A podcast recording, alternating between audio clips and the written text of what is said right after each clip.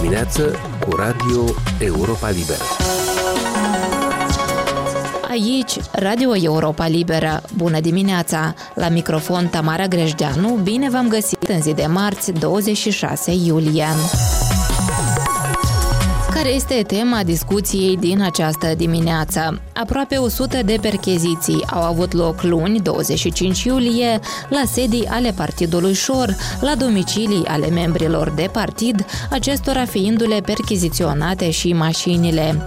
Alte percheziții la sediile formațiunii din Chișinău și din țară au avut loc joi, pe 21 iulie, iar vicepreședinta Partidului Șor, Marina Tauber, a fost lipsită de imunitate parlamentară țară, reținută de Centrul Național Anticorupție și plasată apoi în arest preventiv pentru 30 de zile. Tauber este acuzată de faptul că ar fi prezentat date false în raportul financiar al Partidului Șor pentru primul semestru al anului 2022 și că a acceptat cu bună știință finanțarea formațiunii de către un grup criminal organizat. Despre aceste evoluții este interviul ce urmează. Așadar, după reținerea Marinei Tauber, simpatizanții și activiștii Partidului Șor au organizat proteste și au spus că sunt dosare motivate politic, iar în spatele lor se află partidul de guvernământ. Colegul meu, Alexandru Eftode, l-a întrebat pe analistul Igor Boțan cum crede că ar trebui privită această întâmplare, acuzații și anchetă legitime sau dosar politic. Cetățenii Republicii Moldova trebuie să înțeleagă că autoritățile au început uh, o luptă împotriva finanțării ilegale a partidelor, lucru care aduce foarte multe daune Republicii Moldova.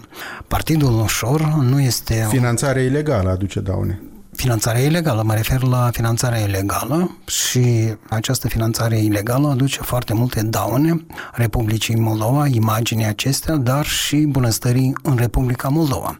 Pentru că, așa cum spuneam, Partidul Ușor nu este un partid în sensul adevărat a cuvântului, este mai degrabă un fel de uh, sectă și Dar este... de ce, ce vă face să spuneți asta? Că e sectă. E partid, a câștigat alegeri, are deputați în Parlament. Da, cu adevărat trebuie să-mi fundamentez uh, declarațiile mele. Eu studiez uh, programele politice ale partidelor, programele electorale. Acest partid uh, are un program pe o singură pagină care propune cetățenilor Republicii Moldova un fel de rai pe pământ în care totul cetățenilor moldoveni le va reveni pe gratis și educație și sănătate și toate celelalte lucruri, tot felul de subvenții pentru toată lumea, iar uh, la întrebarea de unde resurse pentru aceste bunuri care vor veni ca din cornul uh, abundenții, răspunsul este foarte simplu. Ilan Șor știe, deci el este un fel de făcător de minuni și știe de unde să găsească bani. Iar în programul electoral uh, al Partidului Șor, în baza căruia acest fost adus în Parlament uh, șase persoane, e scris uh, de fapt uh, cum vor ei să adune bani pentru a construi întreprinderi de stat, colhozuri pe întreg teritoriul Republicii Moldova, asta din luarea sub control total al statului a importului și vânzării hidrocarburilor, precum și a tuturor bunurilor care sunt supuse accizilor. Iată toată filozofia acestui partid și see cei care urmăresc viața politică înțeleg că astfel de minuni nu sunt decât un fel de paravan pentru a oferi acoperire liderului acestei formațiuni care a fugit din țară și care este acuzat de Procuratura Generală că ar fi fost principala unealtă în realizarea furtului miliardului, lucru care a fost pus la cale de un alt politician, fost lider de partid, Vlad Plahotniuc. Iată toată istoria recentă a acestui partid care anterior nu era altceva decât uh, partidul Ravnopravi. Și Vlad Filat, parcă. Și Vlad Filat, cum fără Vlad Filat. Deci am avut o istorie foarte tumultoasă în dezvoltarea partidelor uh, din Republica Moldova și autoritățile actuale ale țării uh, au obligația să facă ordine astfel încât cetățenii să înțeleagă că partidele nu sunt cluburi de binefacere, nu sunt... Dar uh, când spuneți autoritățile actuale ale Republicii Moldova, vă referiți la autoritățile politice sau la, la cine? Eu mă refer la cele politice care elaborează politici pentru scoaterea statului, instituțiilor statului din capturare și pentru imprimarea acestor instituții unei activități în conformitate cu prevederile Constituției, legii și cu standardele europene. Numai că exact asta încercăm să vedem unde are loc discuția asta, în albia politicului sau în albia justiției. Noi vorbim despre autoritățile politice care trebuie să elaboreze politici și aici rolul acestor autorități se termină. Mai departe, instituțiile specializate ale statului sunt cele care trebuie să investigheze lucrurile care sunt ieșite din comun. Iar ceea ce avem ieșit din comun și care trebuie investigat este că Partidul Șor are, așa cum spuneam, o istorie relativ scurtă din 2015, dar în patru campanii electorale electorale, candidații acestui partid au fost scoși din cursă pentru încălcarea legislației privind finanțarea campaniilor electorale. Și uh, cred că uh, ultimul lucru impresionant a fost uh, organizarea așa zisului meeting al mișcării pentru o viață nouă sau o viață nouă. Un meeting recent. Un meeting recent, da, din 19 iunie, fără ca să înțelegem cu toții cum se pot mobiliza 40.000 de mii de oameni aduși cu autobuzele, cu zeci, cu sute de autobuze la Chișinău, care au primit pachete alimentare și anumit fel de veșminte albe pe care era scris pentru o viață nouă sau o viață nouă și toate aceste lucruri trebuie cumva explicate. De unde vin resursele, pentru că jurnaliștii îi întrebau pe participanți și ăștia spuneau că da, au fost organizați de către Partidul Ușor, de către filiale acestui partid. Deci acest meeting, dacă a fost organizat de un partid politic, atunci cheltuielile respectiv trebuie să fie reflectate în raportul financiar, lucru care nu s-a regăsit acolo și acest fapt a fost invocat de către procurorul general uh, interimar care a venit în Parlament pentru a cere scoaterea imunității doamnei doamne Maria Tauber. Da, nu, dar nu este pentru prima dată când Marina Tauber, vicepreședinta Partidului Șor și cea care conduce la modul practic activitățile partidului în Republica Moldova, pentru că liderul acestei formațiuni, Ilan Șor, a fugit în străinătate, nu este pentru prima dată așadar când Tauber, dar și alți membri de partid au fost lipsiți de imunitate parlamentară pentru a fi cercetați, inclusiv în dosare conexe cu furtul miliardului.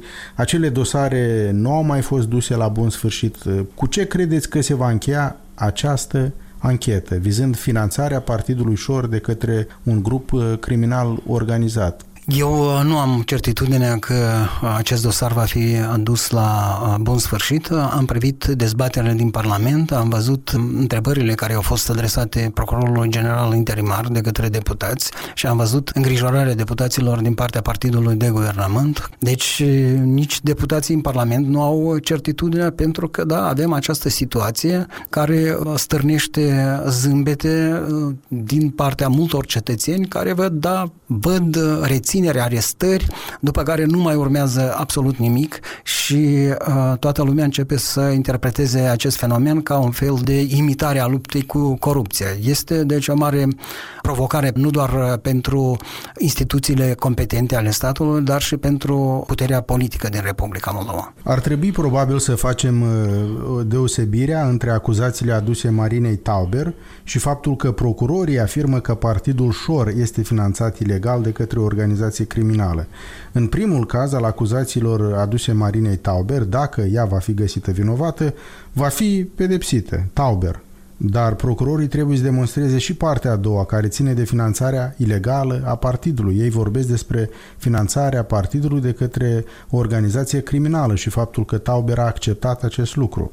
În acest caz, poate avea de suferit partidul Șor, scos în afara legii, Partidul uh, Șor poate fi scos uh, în afara legii după încuvințarea uh, Curții Constituționale. Articolul 181 prim din Codul Penal prevede pedepse pentru încălcarea legislației referitoare la finanțarea partidelor, finanțarea de peste hotare, în general finanțarea ilegală și dacă procurorii vor demonstra că astfel de fapte au avut loc până la urmă, oricum va trebui Curtea Constituțională să se exprime asupra scoaterii în afara legii a acestui partid politic. Deci ar trebui, la modul practic, ca procurorii să demonstreze mai întâi în instanță că Partidul Șor este finanțat în mod ilegal. În instanța și prima și a doua și până în ultima instanță trebuie să se ia decizia. Da. Că da, așa este. Abia după asta, cineva trebuie să Cineva- formuleze o cerere de scoatere. Ministerul Justiției sau președintele Parlamentului. Oricum, la început, instanța de drept comun trebuie să adopte decizia, să fie consumate toate treptele, după care, în baza hotărârii judecătorești, probabil Ministerul Justiției sau președintele Parlamentului să se adreseze la Curtea Constituțională. Cât credeți că ar putea dura această anchetă uh, a procurorilor în cazul Partidului Șor și Marinei Tauber și cât poate dura procesul după asta până la o decizie definitivă? Vă așteptați la un parcurs rapid sau poate dura ani? Depinde totul de, de dovezile pe care anchetatorii și procurorii le vor uh, aduna uh, și depinde de rechizitoriul în care va fi transmis uh, organelor de judecată.